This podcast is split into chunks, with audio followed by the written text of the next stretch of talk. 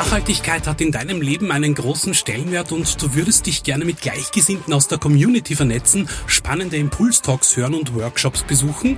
Dann komm auf alle Fälle am 11. Juni ab 11 Uhr zum Speak Out Festival ins Museumsquartier Wien. Mehr Infos und Tickets bekommst du auf speakout.at. Speakout 2024, ein Event von Kurier und FutureZone. Das Finale der Weltmeisterschaft in Russland rückt immer näher. Heute analysieren wir im Podcast die zurückliegenden Achtelfinalspiele und werfen einen Blick auf die vor uns liegenden Viertelfinalpartien. Zu Gast ist diesmal Kuriersportredakteur Alexander Strecher. Sollte euch dieser Podcast gefallen, lasst uns das gerne wissen mit einer positiven Bewertung oder einem Kommentar. Wir freuen uns natürlich auch über Feedback Feedback und Kritik. Und jetzt viel Spaß mit der 30. Episode. Der Kuriersport Podcast. Ein wenig Sport für zwischendurch. Von und mit der Kuriersportredaktion und Moderator Stefan Berndl. Servus Alex, danke fürs Dabeisein wieder. Die Achtelfinalspiele liegen hinter uns und das Viertelfinale steht bevor. Am Freitag und Samstag kämpfen jetzt die acht verbleibenden Teams um den Einzug ins Halbfinale. Gehen wir die zurückliegenden Spiele wieder ganz kurz durch und die Paarungen, die sich jetzt ergeben haben dadurch. Wir beginnen bei einem Spiel, das es in sich hatte, Frankreich gegen Argentinien. 4 zu 3 hat Frankreich gewonnen. Ein unterhaltsames Spiel, einige Tore. Die Argentinier mit ihrem besten Spiel bei dieser WM und das soll schon was heißen nach den Auftritten in der Vorrunde. Und es war auch das erste WM-Achtelfinale der Geschichte mit sieben Toren in der regulären Spielzeit. Frankreich am Ende verdient gewonnen. Mbappé hat dann mit zwei Toren ist er zum Matchwinner geworden. Wie bewertest du dieses Spiel und die Auftritte der beiden Teams? Ja, Frankreich-Argentinien war, war ein, ein wirklich spannendes und äh, sehr, sehr hochstehendes Achtelfinale mit einem äh, verdienten Sieger Frankreich. Äh, sie haben einfach besser gespielt. Argentinien hat äh, schon in der Vorrunde ziemliche Probleme gehabt, ist dann doch weitergekommen, aber in Wahrheit haben sie nie ihr Spiel gefunden. Ähm, sie haben auch nie ähm, das Zusammenspiel ihres Superstars Messi mit, mit, mit anderen Spielern. Das, das hat irgendwie, war das keine runde Sache und äh, ja, es war eigentlich nicht dann äh, verwunderlich, dass Argentinien heimgefahren ist. Die Argentinier waren ja jetzt die letzten Jahre eigentlich immer einer der Mitfavoriten bei, den, bei, bei einer Weltmeisterschaft. Jetzt steht ein bisschen ein Umbruch bevor. Messi ist die Frage, ob er weitermacht oder nicht. Der wäre dann schon 34 bei der nächsten Weltmeisterschaft. Mascherano, Di Maria, also sie sind ein sehr altes Team insgesamt und da werden wahrscheinlich nur wenige wirklich bei der nächsten Weltmeisterschaft auch wieder mit dabei sein. Ist da ein wenig diese goldene Zeit, will ich es jetzt nicht nennen, aber diese Phase, wo Argentinien eigentlich immer auch zu den Mitfavoriten gezählt hat, ist das, das jetzt vorbei? Fehlt da hinten auch ein wenig von einem Dybala jetzt vielleicht mal abgesehen, aber auch ein wenig die Qualität? Ich weiß nicht, ob, ob äh, Argentinien jetzt äh, künftig nicht mehr Mitfavorit sein wird. Ich glaube schon grundsätzlich. Die Frage wird jetzt sein, einmal, ob der Superstar weitermacht, Messi, ja oder nein. Ich weiß nicht, 34, 35 wird er dann sein bei der nächsten WM. Also könnt, könnte, könnte er schon noch mitnehmen. Es wird auf jeden Fall nicht, nicht einfacher, je älter er wird. Also und, und, und schneller und flinker wird er auch nicht werden. Äh, aber es stimmt schon, es waren einige Spieler eben drinnen, auch ein, ein Iguain und, und den Mascherano, vor allem im, im, zentralen Mittelfeld, dem hat man halt seine 34 Jahre dann schon angesehen und äh, ja, äh, es, es wird ein Umbruch äh, stattfinden, definitiv, aber Traditionell hat Argentinien viel Qualität äh, im eigenen Land und sie werden wieder Spieler finden, die heranreifen werden. Und ich glaube trotzdem, dass Argentinien immer wieder im erweiterten Kreis der Favoriten zu sein, äh, zu finden sein wird. Die zweite Partie, die da letzten Samstag stattgefunden hat, war dann Uruguay gegen Portugal. Auch ein unterhaltsames Spiel. Also der erste Achtelfinaltag, der konnte sich durchaus sehen lassen. Aber nach Lionel Messi ist jetzt auch Cristiano Ronaldo ausgeschieden, der zweite Superstar. Bei den Uruguayern hat sich Edinson Cavani, der mit zwei Toren maßgeblich zu diesem Sieg beigetragen hat, verletzt. Da ist fraglich, ob der jetzt dann im Viertelfinale mit dabei ist. Was traust du den Südamerikanern auch nach dieser Vorstellung jetzt gegen Portugal im weiteren Verlauf noch zu? Grundsätzlich alles. Uruguay hat wirklich bis jetzt hervorragend gespielt. Sie haben ein klares äh, Konzept, sie haben eine Idee und die setzen sie auch wirklich perfekt um. Also ich glaube, in, in, den ersten vier Spielen ein Gegentor. Also das sagt einiges aus. Äh, vorne haben sie zwei absolute Superstars, die die fast im Alleingang das offensiv auch richten können. Äh, ein Luis Suarez mit seinem Körper, äh, den er immer reinstellt, der kann Bälle verteidigen. Ein Edinson Cavani, der äh, Kilometer unterwegs ist und dann auch noch jetzt endlich für, für ihn endlich getroffen hat. Und da wird es äh, davon abhängen, ist er fit oder nicht. Tatsache ist, Uruguay braucht einen vollfitten Cavani, damit sie ja, Frankreich wirklich äh, eventuell schlagen können. Ähm, davon wird es auch abhängen, eben ob die jetzt den, den nächsten Schritt machen können oder nicht. Dann kommen wir doch gleich auf diese Partie zu sprechen. Es wird eben, wie du sagst, sehr davon abhängen, ob Cavani fit ist oder nicht. Der macht da schon einiges aus da vorne in der Offensive. Wen siehst du jetzt wirklich im Vorteil. Frankreich doch noch ein wenig mehr individuelle Qualität als Uruguay. Was würdest du tippen, wer erreicht das Halbfinale? Einen leichten Vorteil sehe ich natürlich bei, bei, bei Frankreich, weil sie in, die, in, in der Offensive wahrscheinlich ganz einfach mehr Qualität haben und vor allem äh, breiter aufgestellt sind. Also äh, da, da kommen einfach mehr Leute, die, die wirklich Top-Niveau haben, während bei, bei Uruguay eben sich alles irgendwie auf, auf Suarez und Cavani fokussiert. Aber ja, auch, auch Uruguay war jetzt nicht gegen Portugal unbedingt Favorit und hat sich durchgesetzt. Also äh, mit einer kompakten, disziplinierten Leistung äh, ist wiederum alles möglich. Grundsätzlich glaube ich, dass Frankreich um eine Spur im Vorteil ist, aber wie die WM bis jetzt schon gezeigt hat, äh, vorhersagen kann man in Wahrheit nicht wirklich was. Lass uns kurz noch auf die beiden Superstars eingehen, die sich jetzt verabschieden und für die es wohl die letzte WM gewesen ist wenn, wenn alles normal läuft. Sowohl Messi als auch Ronaldo werden wohl keine Weltmeisterschaft mehr spielen. Man sieht auch, dass beide sehr von ihrem Team abhängig sind, von dem, welche Qualität da in den beiden Teams steckt. Wie lässt sich da jetzt ein Fazit ziehen nach diesen vier Spielen, die beide hatten?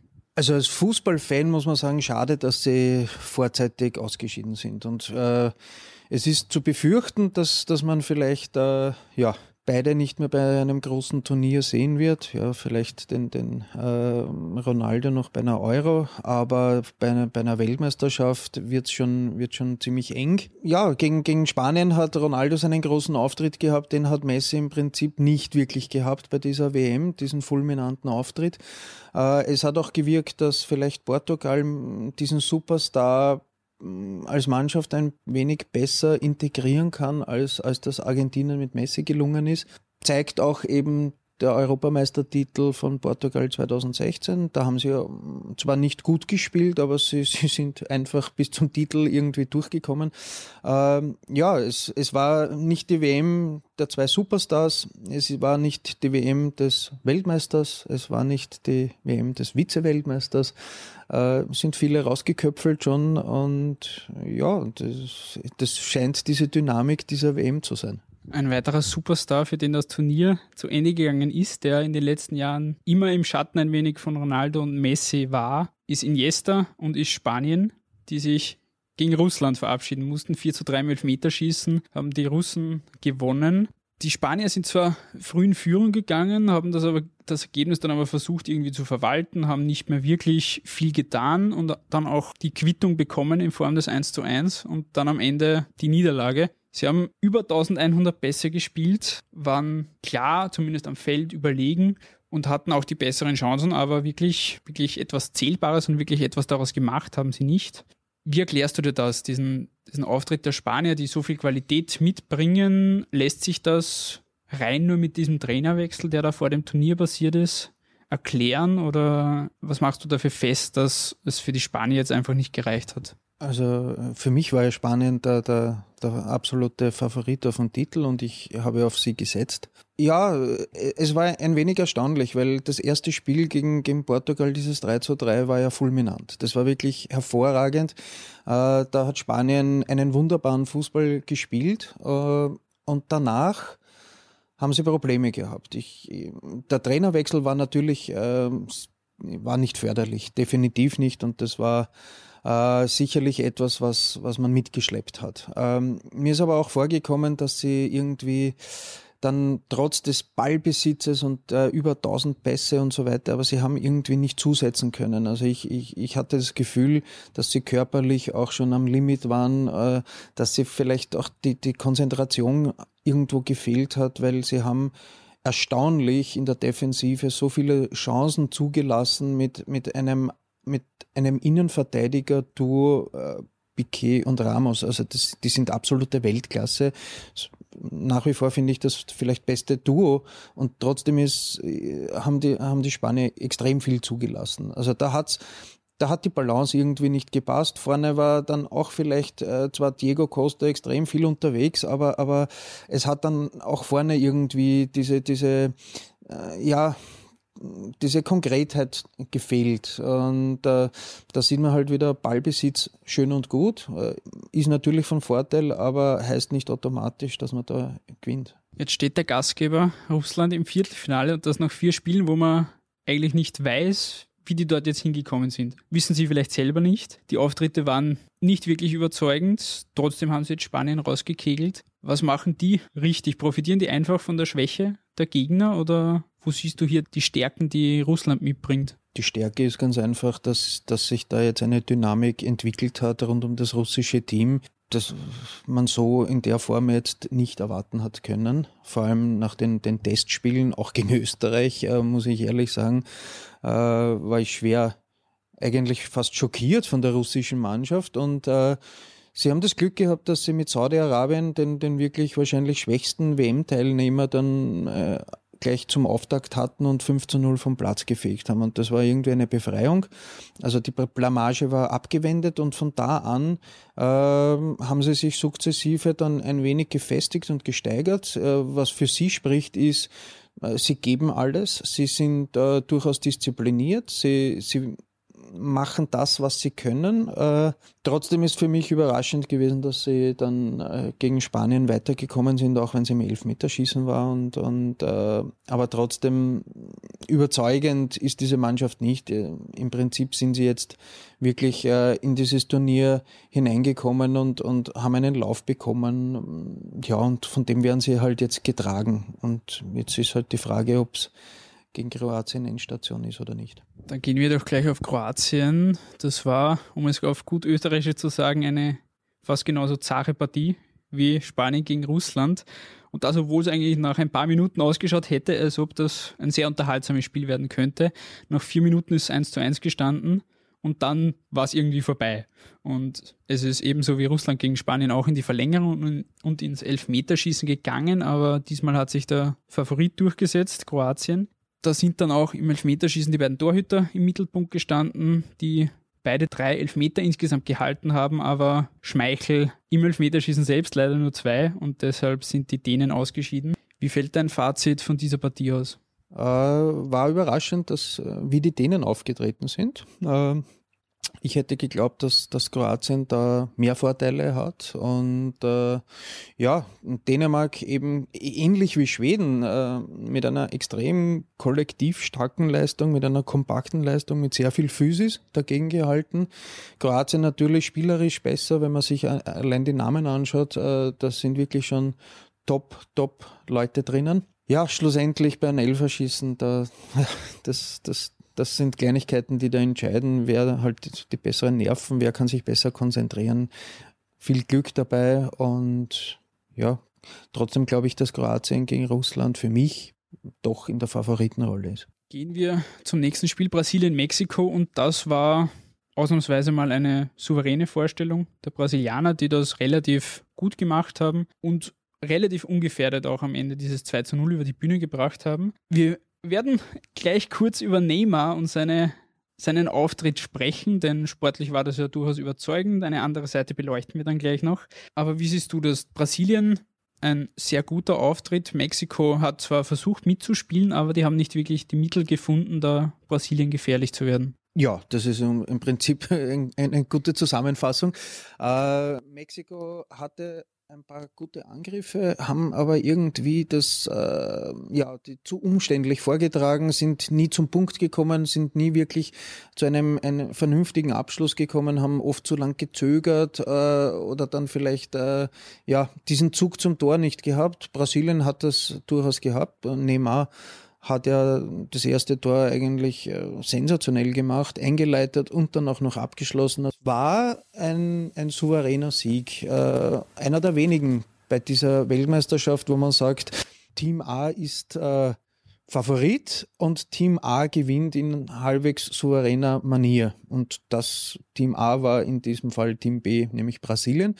Und ja, das war ein, ein, ein solider und souveräner Auftritt. Es war auch, wie gesagt, schon von Neymar ein überzeugendes Spiel, aber er ist wieder mal ein wenig aufgefallen durch theatralische Einlagen. Er wird viel gefault in diesem Turnier, also das ist keine Frage, aber er übertreibt es oft dann und damit macht er sich auch im Netz nicht unbedingt viele Freunde. Wie siehst du das? Ein Spieler mit seiner Qualität, der gehört ja ohne Zweifel zu den besten Spielern der Welt und dennoch lässt er sich zu solchen Aktionen hinreißen. Was hältst du davon? Nicht viel. Äh, Fakt ist, dass er, dass er wirklich oft gefault wird, mehr als, als wahrscheinlich jeder andere bei dieser Weltmeisterschaft. Einerseits, weil er gefährlich ist, weil er gut ist, äh, weil er flink ist und, und oft eben im Zweikampf äh, nicht mit legalen Mitteln quasi gestoppt wird und oft kommen Spieler, äh, Gegenspieler einfach zu spät.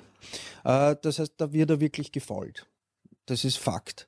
Auf der anderen Seite, er provoziert, er übertreibt. Äh, diese eine Situation, wo ihm der Mexikaner absichtlich auf den Fuß gestiegen ist, äh, war Unsportlichkeit, äh, war definitiv äh, Fehl am Platz, aber, aber äh, ja, so wie er dann herumgekugelt ist, hat man glaubt, er ist knapp vor der Amputation. Diese, diese Übertreibungen, es, es hat sich im Laufe des Turniers schon gebessert, weil die ersten ein, zwei Spiele waren extrem. Also da, da, das war nur noch zum Kopfschütteln. Jetzt scheint er sich ein wenig mehr auf das Fußballerische zu konzentrieren. Das ist ja seine Fachkompetenz und seine Kernkompetenz. Und es wäre schön, wenn er das mehr machen würde und, und diese, ja, Vielleicht will er den Iflang-Ring gewinnen oder irgendwie Aufnahme am Reinhardt-Seminar, ich weiß es nicht. Äh, mit dieser schauspielerischen Leistung, glaube ich, wird er maximal auf irgendeine Provinzbühne kommen. Die Brasilianer bekommen es jetzt mit Belgien zu tun, was auch schon eine Finalpaarung sein könnte, rein vom Namen her und auch was, was die spielerische Leistung anbelangt. Die Belgier haben Japan mit 3 zu 2 besiegt und das, das war auch wieder ein spektakuläres Spiel. Japan schon 2 zu 0 vorne, da hat man schon gedacht, okay, fliegt der nächste Favorit nach Hause und dann hat Belgien das Ganze noch gedreht und in der Nachspielzeit dann einen Konter nach einem Eckball der Japaner verwertet zum 3 zu 2. Haben dich die Belgier in diesem Spiel überzeugt? Zumindest moralisch auf jeden Fall. Äh, äh, es war eine ziemlich ausgeglichene Partie. Belgien war natürlich äh, die dominante Mannschaft, aber hat Probleme gehabt, das äh, wirklich zu Ende zu spielen. Japan war, war ja e extrem aggressiv, forsch, hat dagegen gehalten, hat ihnen das, das Leben richtig schwer gemacht äh, und sind zunächst eigentlich offensiv nicht wirklich in Erscheinung getreten und, und dann doch mit diesen zwei Toren und plötzlich äh, war Belgien extrem unter Zugzwang. Und die Reaktion der Belgier war, finde ich, sehr beeindruckend, weil äh, da noch in dieser Form zurückzukommen in das Spiel, auch wenn man das, das Tor dann wirklich in, in allerletzter Sekunde gemacht hat, aber äh, Belgien hat schon gezeigt eben, dass sie nicht nur richtig gut kicken können, sondern dass sie dann auch den Willen haben, unbedingt da weiterzukommen. Und das ist ihnen wirklich gut und eindrucksvoll gelungen war nicht unverdient dann letztlich. Und jetzt, wie gesagt, das Aufeinandertreffen Brasilien gegen Belgien, wo vor allem auch ein Fokus auf den beiden Offensiven liegen wird. Wir haben auf der einen Seite Neymar, Coutinho, Willian, um nur einige zu nennen, auf der anderen Seite Lukaku, De Bruyne, Hazard. Also Qualität ist genügend da. Wen siehst du in dieser Partie als Favoriten und was wird uns erwarten? Glaubst du, dass es eher ein spektakuläres Spiel werden wird oder eine Taktiererei? Ich hoffe auf ein Spektakel und ich glaube auch daran. Äh, ganz leicht im Vorteil ist für mich Brasilien. Es, es ist eine Finalpaarung quasi. Ja, also rein jetzt äh, von der Papierform könnte das auch ein Endspiel sein. Ja, ich, ich glaube ganz einfach, dass die Brasilianer mm, jetzt nach dem, nach dem 1 zu 1 gegen die Schweiz, nach dem ersten Spiel, ihren, ihren Rhythmus gefunden haben, ihren Stil und, und, und ja, einfach diesen Lauf gefunden haben. Und ich glaube, dass sie sich da knapp aber doch vielleicht durchsetzen werden. Die letzte Viertelfinalpaarung heißt Schweden gegen England. Die Schweden haben sich gegen die Schweiz knapp 1-0 durchgesetzt. Das, was die Schweizer in der Vorrunde gezeigt haben, haben sie da eigentlich vermissen lassen. Es war nicht unbedingt der beste Auftritt. Und Schweden ist am Ende dann auch, auch verdient weitergekommen. Ein abgefälschter Schuss von Emil Forsberg, dem Leipzig-Legionär, hat gereicht für das 1-0. England hat sich gegen Kolumbien durchgesetzt. Das war am gestrigen Abend und hat seinen Elferfluch besiegt. Die sind jetzt erstmals seit 1996 haben sie wieder ein Elfmeterschießen gewonnen und dabei hätten sie eigentlich schon während der Partie alles klar machen können in den, neun, in den ersten 90 Minuten, haben das aber verpasst und haben dann kurz vor knapp noch das Unentschieden bekommen. Es war ein sehr hitziges Spiel, vor allem zweite Halbzeit dann sehr viel Emotion drin, vor allem die Kolumbianer sind da sehr hart eingestiegen und waren auch sehr viel am Lamentieren. Wie, wie siehst du dieses Spiel? Es ist schwer, dieses Spiel, also die, die Leistung der Engländer wirklich äh, für sich zu bewerten, eben weil, weil äh, es ist um so viel gegangen und oft nicht ums Fußballerische. Äh, die Kolumbianer haben erstaunlich viel über, über extrem viel über die Emotion gemacht. Zeitweise waren ja da richtig äh, Diskussionszirkel rund um, um den Schiedsrichter. Äh, allein vor, vor dem Elfer, äh, zwischen Elfer Foul und der Ausführung vom Harry Kane, glaube ich, sind vier Minuten an Diskussionen äh, vergangen. Also irgendwie ist das schon sehr, sehr schräg. Ja, England muss sich vorwerfen, dass sie es nicht in 90 Minuten geschafft haben, dass äh, sie noch dann so spät aus einem Standard den, den Ausgleich bekommen haben. Grundsätzlich finde ich aber England momentan durchaus gut. Sie haben Qualität und sie bringen es auch rüber. Und jetzt mit dem gewonnenen Elferschießen wissen sie, dass sie das auch können. Und äh, ja, das sollte ihnen eigentlich jetzt Selbstvertrauen geben.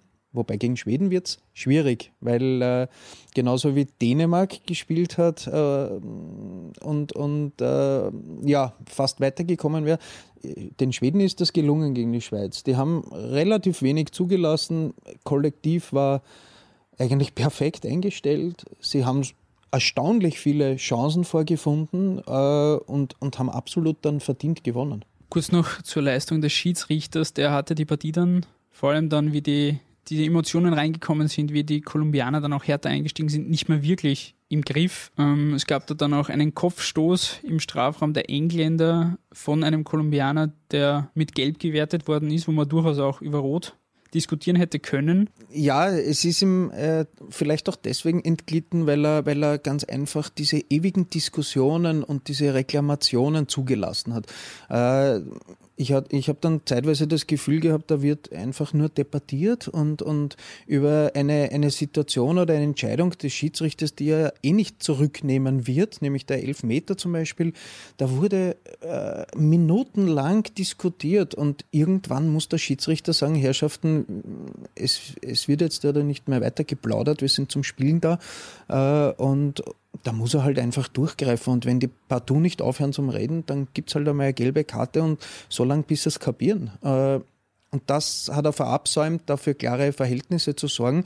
Und dann ist ihm die Partie entglitten und dann ist natürlich über die Emotion auch die Härte reingekommen mit unschönen Szenen und äh, ja, das war die Quittung. Sicher ist jetzt schon eines, und zwar, dass ein Team aus dem Quartett England-Schweden oder Kroatien-Russland im WM-Finale stehen wird was man wahrscheinlich vor der Weltmeisterschaft nicht wirklich gedacht hätte. Rein was die individuelle Qualität sehe ich ja England vorne und denen traue ich das durchaus zu, dass die da ins WM-Finale kommen. Wen siehst du da im Vorteil von diesen vier Teams? England hat die Qualität, Kroatien aber auch. Ähm, die, die Kroaten sind, wenn man sich die einzelnen Spieler anschaut, wo die alle spielen und welche Qualität die haben, sind sie ganz stark. Ähm, ja, dieser eine Ast ist äh, ausgedünnt worden ähm, und, und England ist halt für viele Fußballfans und Fußballfreunde halt irgendwie so dieser sentimentale Favorit, den man nach, nach so, so vielen Jahren gerne wieder mal in einem Finale sehen würde. Äh, ja, auf der emotionalen Ebene, sage ich, äh, wäre das natürlich eine tolle Sache. Die Kroaten haben aber auch eine, eine tolle Mannschaft. Äh, schlussendlich, wer, wer sich durchsetzt, wie gesagt, es sind so viele enge Partien mit so vielen nicht vorhersehbaren Sachen passiert. Ja, da, da ist alles, alles möglich. Äh, aber England wäre natürlich einmal eine, eine richtig coole Sache. Wie wir bei dieser WM schon gelernt haben, ist meistens eh genau das Gegenteil von dem, was man glaubt, tritt dann schlussendlich ein. Dein WM-Tipp war ja Spanien, darüber haben wir schon gesprochen. Jetzt, wo die ausgeschieden sind und noch acht Teams übrig sind, wen würdest du jetzt als Favoriten auf den Titel sehen? Ich sage jetzt gar nichts mehr. Für mich sind meine Spanier äh, der Weltmeister der Herzen. Nein.